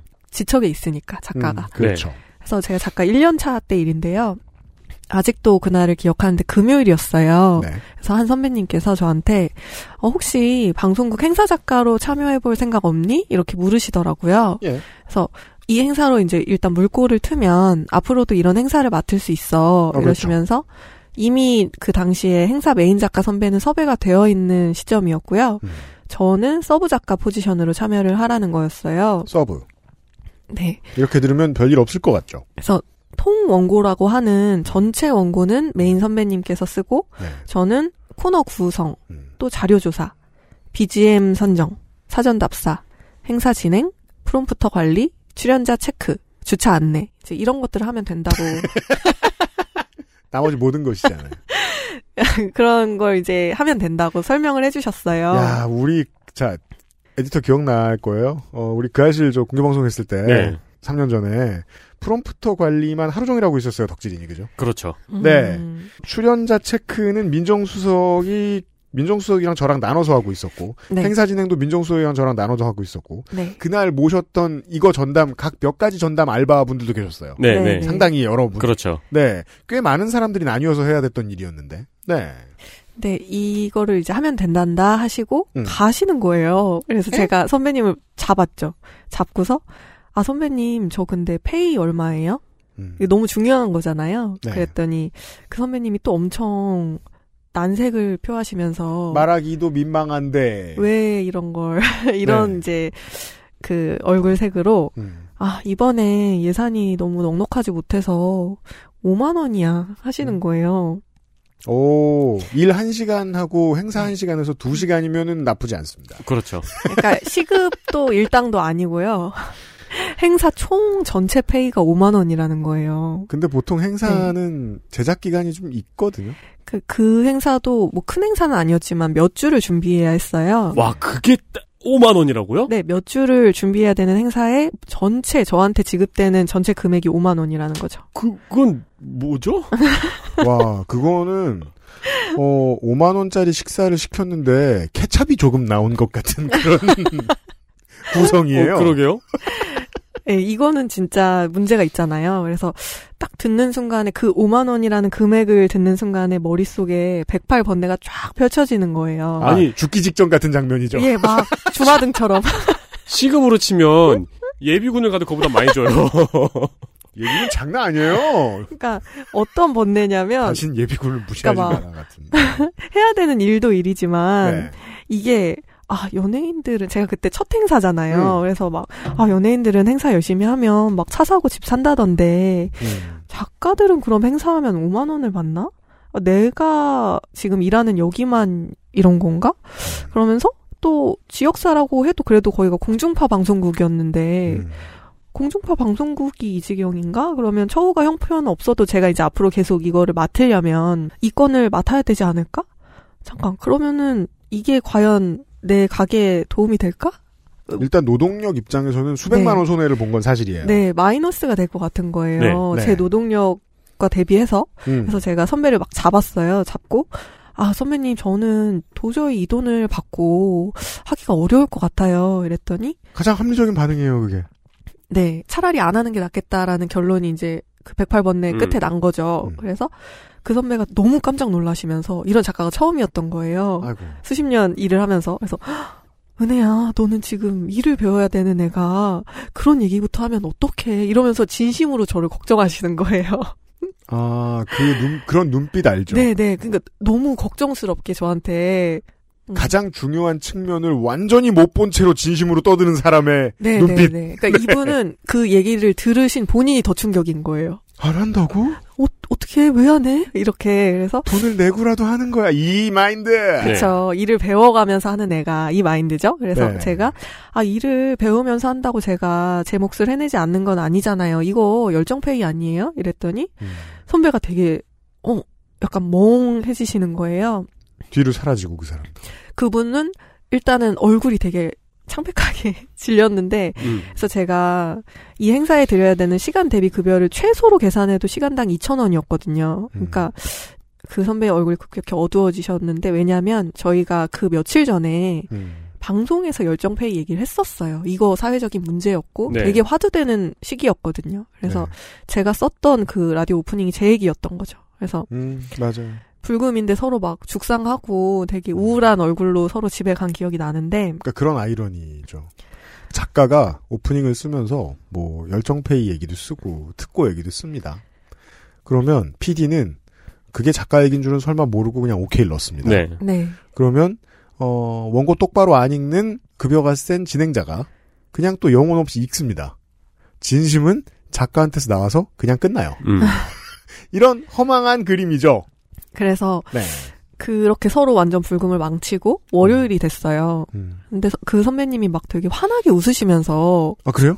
네, 되게 환하게 웃으시면서 제 자리로 오시는 거예요. 보통 그러더니- 그런 거 우울하면 며칠 가고 또 딴 사람 찾느라 바빠가지고 본인한테 안 왔을 텐데 또 왔어요? 네, 음. 그러시더니 대뜸 음. 나 칭찬해줘 이러시는 거예요. 그래서 아 왜요? 그랬더니 여기저기 얘기를 되게 음. 잘해서 페이를 10만 원으로 올렸어. 여기저기씩이나. 여기저기. 여기저기 얘기를 잘해서 그래서 근데 진짜 감사하더라고요. 왜냐면 그 선배는 뭐 얘기를 여기저기 했다 이 한 문장으로 얘기를 했을, 했는데 과정이 그렇게 단순하진 않았을 그렇겠죠. 거예요. 네. 왜냐하면 이 일단은 그분 직속 상사한테 면담을 해가지고 아 작가가 페이가 이상하다고 한다 올려야 될 것 같다 맞아요. 했을 거고 그 선배는 또 안 된다고 해- 막 이렇게 왔다 갔다 말이 오가고 음. 서류도 다시 썼을 거 썼을 수도 있고 이게 되게 작지만 큰 일이었거든요. 최초 그렇죠. 나름 풍파가 있었을 수 있어요. 그 방송사 최초의 일이었고 그 위에서 네. 페이드아웃 된 그 특고 그 네, 네. 사람하고 달리 네. 이분은 열정 페이란 말을 들으니까 문제 인식이 된 거겠네요. 그렇죠. 그러니까 이 업계에서도 어느 업계나 그렇겠지만 이게 문제가 문제다 라는 걸 인식하고 행동해주는 선배가 되게 귀하잖아요.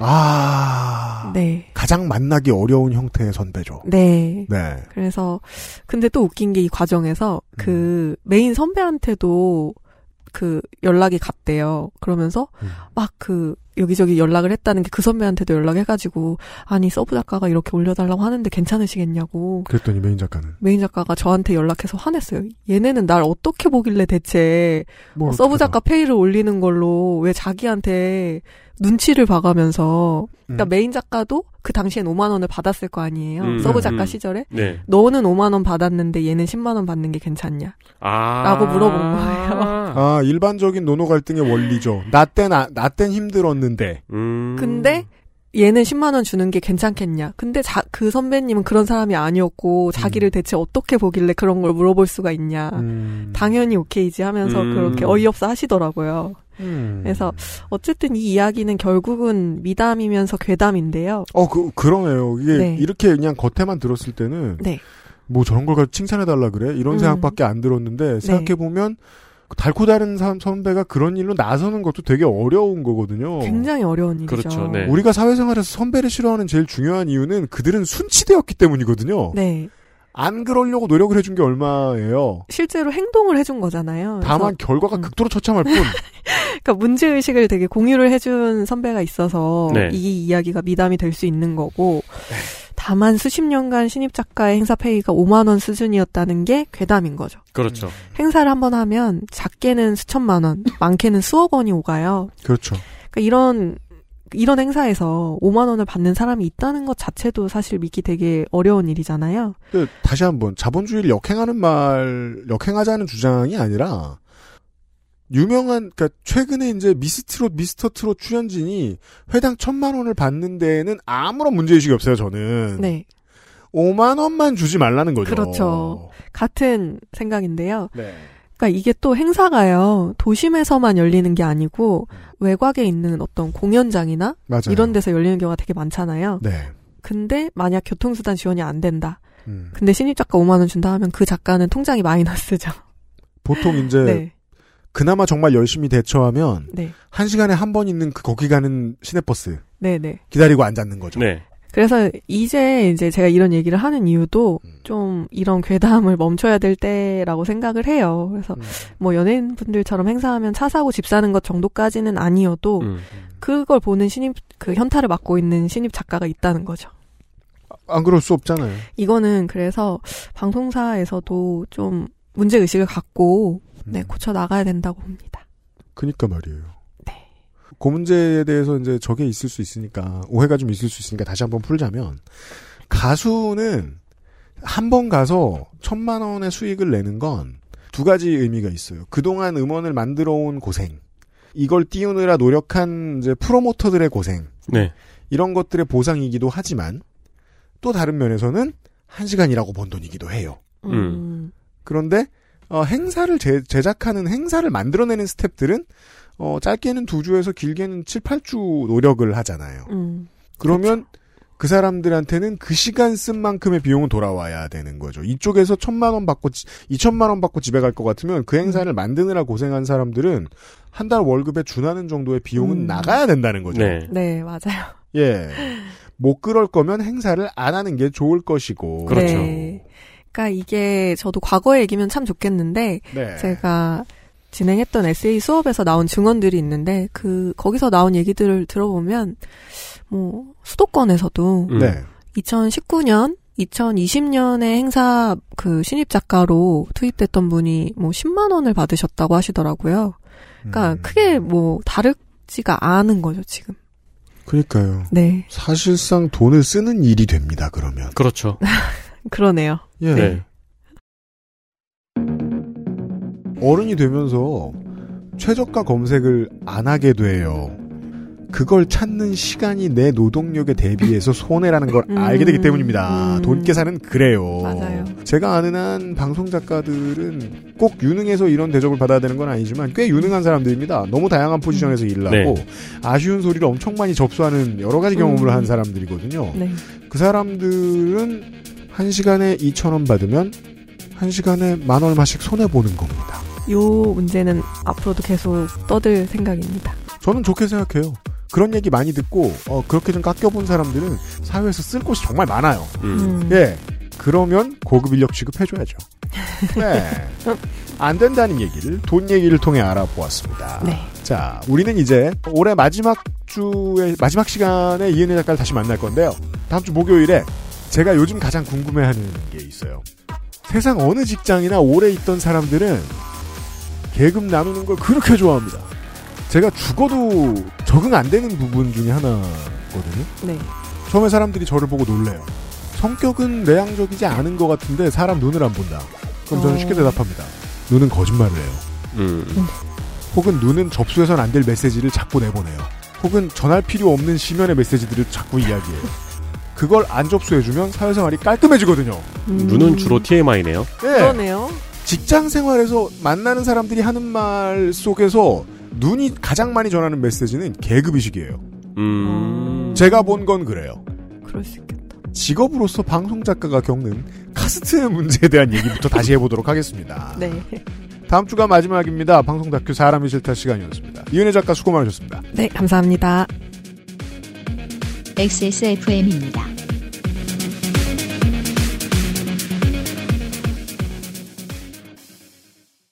건강기능식품 광고입니다. 이번만큼은 제대로 마음먹은 당신. 과식과 야식을 피할 수 있다면 건강한 비움 친구 디메이트가 도움을 드릴 수 있습니다. 식사 조절, 운동, 수분 섭취, 그리고 비움 친구 디메이트. 평산네이처. 콕 집어 콕. 식구가 많아도 나 혼자 살아도 김치는 콕 집어 콕. 시원한 백김치, 감칠맛의 갓김치, 아삭한 총각김치. 무게도 포장도 원하는 만큼 다양해요. 그러니까 김치가 생각날 땐 콕 집어 콕. 이번 연말 사랑하는 사람을 위한 최고의 선물 레노버 노트북. 액세스몰에서 특가로 사고 특별한 혜택까지 더해지면 올 한 해를 마법같이 마무리할 수 있는 방법. 지금 액세스몰에서 확인해 보세요. Lenovo for those who do.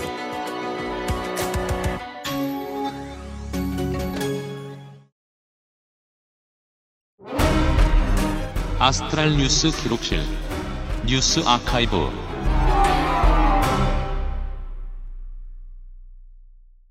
크리스마스 주간의 뉴스 아카이브 시간입니다. 다시 문학인이 돌아와 있습니다. 안녕하세요.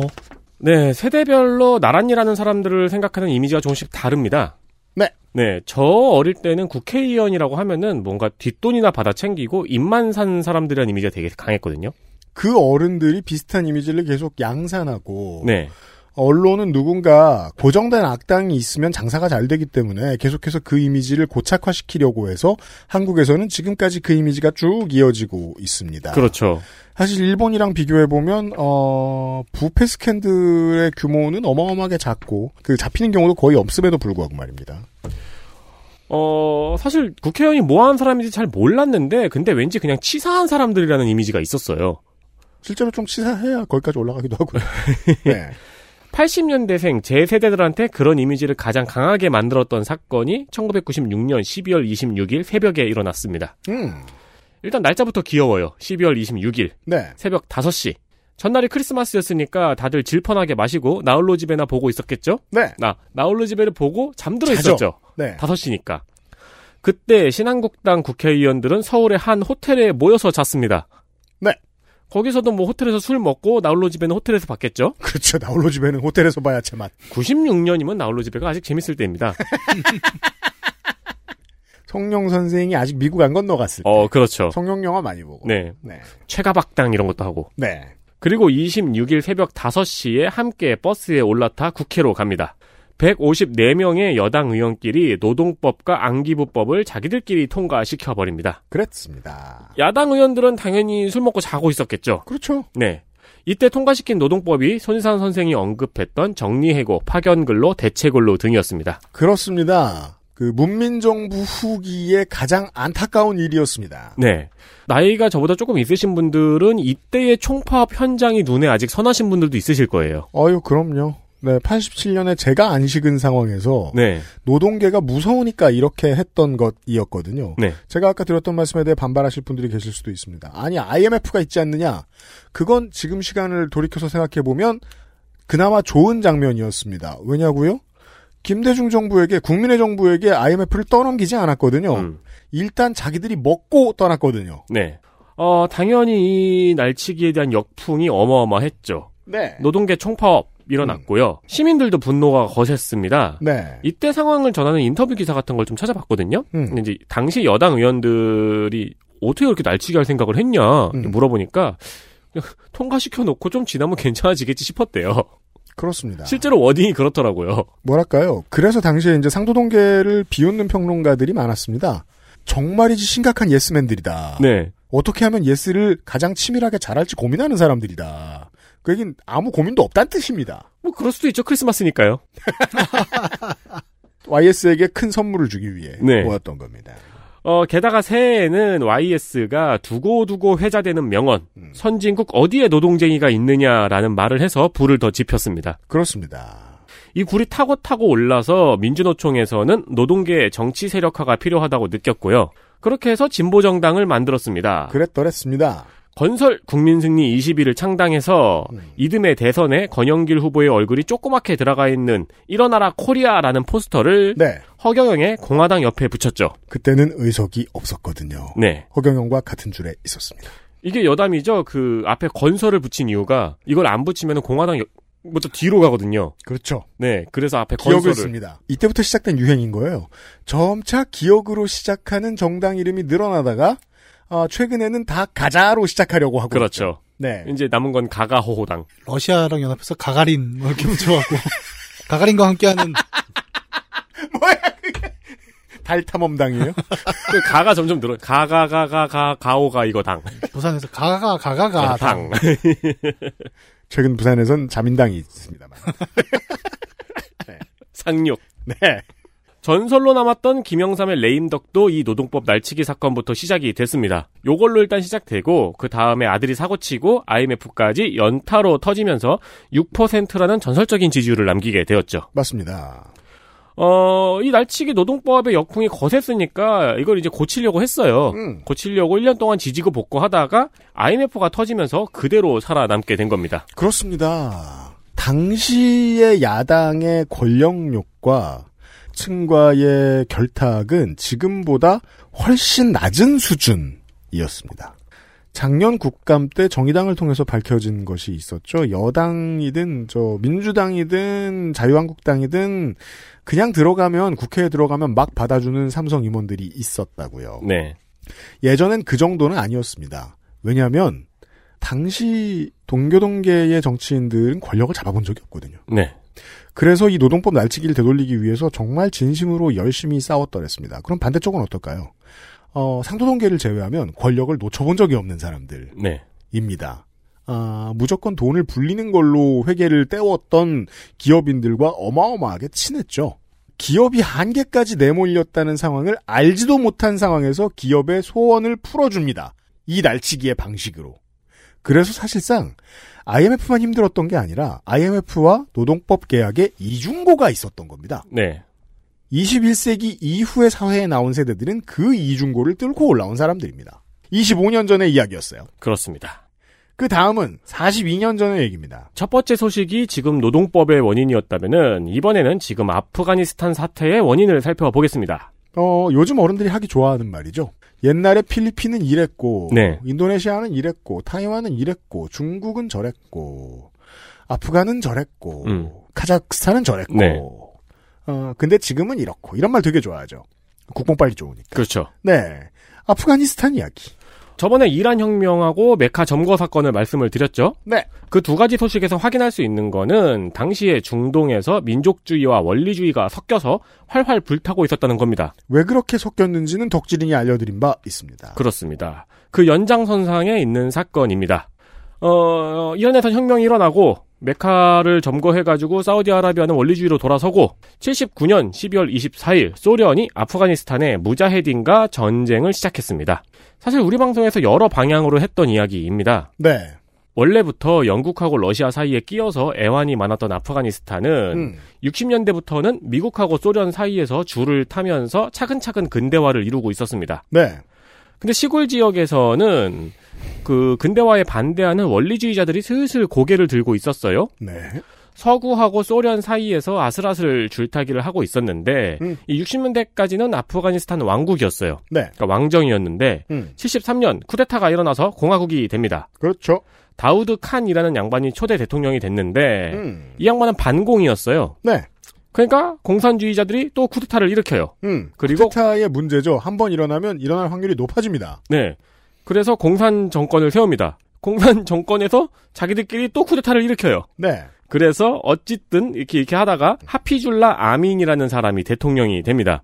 결론부터 말씀을 드리자면 이 하피줄라 아민이라는 양반은 소련의 살해를 당합니다. 공산주의자인데. 네, 친소 정권인데 왜 소련이 아민을 죽였을까요? 음. 여기는 두 가지 설이 있습니다. 네. 한 가지는 아민이 미국의 이중첩자라고 판단했다는 설이 있고요. 두 번째는 아민의 공산주의 정책들이 너무 강경해서 네. 사람도 많이 죽이고 그랬거든요. 그래서 아프가니스탄 공산화에 오히려 걸림돌이 된다는 판단하에 죽였다는 설이 있습니다. 왜 이렇게 당원을 죽여? 그러니까 가입시키지. 아니 다 싫어하잖아 제가 저러니까. 네. 그리고 소련은 자기 입맛에 맞는 대통령을 세웁니다. 반복되는 쿠데타의 문제점이 이겁니다. 쿠데타를 일으키기 전에 이미 강대국의 정보기관들이 이 사실을 다 알고 있기 때문에 우리가 정권을 잡게 되면 어떠한 이권을 주겠다라는 약속을 해야 쿠데타가 성공을 합니다. 네. 그래서 국권의 크기가 줍니다. 그렇습니다. 그러나 소련에 반대하는 세력이 이제 음. 지방에서 부글부글 끓게 됩니다. 이게 당연하죠. 안 그래도 친소 정권이 싫었는데 음. 대통령까지 멋대로 세웠잖아요. 실제로 이때 아프간 군인들이 군을 이탈해서 이슬람 반군에 많이들 가담을 했대요. 무자헤딘이죠. 바지 대통령은 무자헤딘의 공격을 감당하지 못해요. 그래서 막 끙끙대니까 소련이 에휴 이러면서 들어옵니다. 그리고 이 전쟁이 10년을 갑니다. 79년에 전쟁을 시작해서 10년이면은 소련 붕괴에도 당연히 영향을 미친 전쟁이죠. 그리고 이때 미국이 무자헤딘을 지원합니다. 이때 미국의 지원을 받은 가장 유명한 사람이 오사마 빈 라덴이죠. 그렇습니다. 네. 결국 소련은 10년 후 지금의 미국처럼 지지 않은 척하면서 나갑니다. 그렇죠. 이사합니다. 어, 그 아프간 문제는 아프간 사람들이 알아서 해야죠. 이러고 네. 나가요. 어, 다 이사가 떡 돌려야지 이런 소리 하면서 갑니다. 네. 그리고 네. 그 다음 해에 붕괴되죠. 어, 이때는 뭐 소련이 제코가 석자였죠.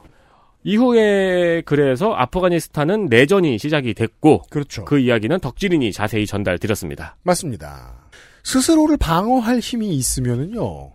교역로에 있는 국가들은 보통 중세시대 기준으로 번영의 번영을 누립니다. 네. 기본적으로 5만 사람들이 다 왔다 갔다 하기 때문에 거기 원래 살고 있는 사람들이 깨닫습니다. 아, 내가 책만 붙들고 여러 개 국어만 배우면 조금만 똑똑해지면 남는 낙전이 엄청나겠구나. 그게 아바스 조의 번영입니다. 네. 그게 이제 그 말리 왕국의 이야기하고도 좀 비슷합니다. 남들 다 가는 곳 길 한복판에 있는 곳엔 보통 대학이 발전하고 유통업이 발전을 하죠. 음. 무역이 발전을 하고. 네. 그러면 똑똑한 사람이 많이 나오고 도시도 멋들어지게 만들어요. 그래서 옛날에 19세기까지의 중동 중동과 인도 북부의 도시들은 아프가니스탄의 도시들을 참고해서 만들어집니다. 그리고 그렇게 번영을 누렸던 곳들이 보통 철의 장막 시대에 와서 다 망가집니다. 네. 이건 뭐, 그, 내부의 이유 같은 거는 이제 저, 원리주의 문제를 들어서 덕질인이 설명을 드렸습니다만은, 외부가 무엇을 하고 쓸고 지나갔느냐, 또더 중요하죠. 네. 네. 그 79년 이후로 아프가니스탄은 세계에서 경제 시스템이 없는 몇 안 되는 나라로 고착되어 버립니다. 그렇죠. 그리고 네. 너무 신기하게 이후에 미국 아프가니스탄 전쟁이랑 그림이 굉장히 비슷해요. 빠져나가는 것까지. 그래서 내부의 지식인들 한 줌 있는 사람들이 화가 나고 고민하는 거죠. 무자헤딘은 자연 발생인가? 외세의 칼인가? 음. 아, 한국보다는 상대적으로 이런 고민이 더 심했습니다. 네. 뉴스 아카이브였습니다. 다음 주 이 시간에 는 올해의 마지막 내년의 첫 그것은 알기 싫다 시간으로 인사를 드리도록 하겠습니다. 마지막 시간은 이 밀려있던 방송 다큐 그것이 그거 어, 그것이 싫다. 이젠 사람 취급도 안 하죠. 방송 다큐 사람이 싫다 2시간 정리를 하겠고요. 1월 1일에는 경건한 마음으로 고즈넉하게 네. 조성주나 만나죠. 첫날은 재미없게. 2022년 첫 주, 2021년 마지막 주에 인사드리도록 하겠습니다. 그것은 알기 싫다. 443회 시간이었습니다. 아, 222 곱하기 2회인데 다음 주에 문학인이나 다시 나오죠? 근데 2022년 1월 1일은 매력 없다. 그렇죠. 문학인은 2022년 2월 2일에 만나겠고요. 6월 22일도 있습니다. 아, 그렇구나. 그렇죠. 2월 항상 두 개가 22일이 더 많죠. 2022년 2월 22일에 만나도록 하겠고요. 원래 나성인인데 빼야 되겠다. 그 대단한 게 그 2022년 2월 22일이 대통령 선거 데이터 센트럴 직전이에요. 아, 아, 근데 22일, 마지막으로 이 얘기나 하고 22일이 화요일이네요. 그날 올려야겠다 특별히. 네. 일단 다음 주에 다시 뵙죠. 윤세민 에디터 유승균 PD였고요. 이제 뭐라고 불러드릴까? 이경혁 편집장은 곧 또 만나요. 아, 예, 나중에 또 뵙겠습니다. 청취자 여러분 다음 주에 만나요. 안녕히 계십시오. 감사합니다. 안녕히 계세요. XSFM입니다. I D W K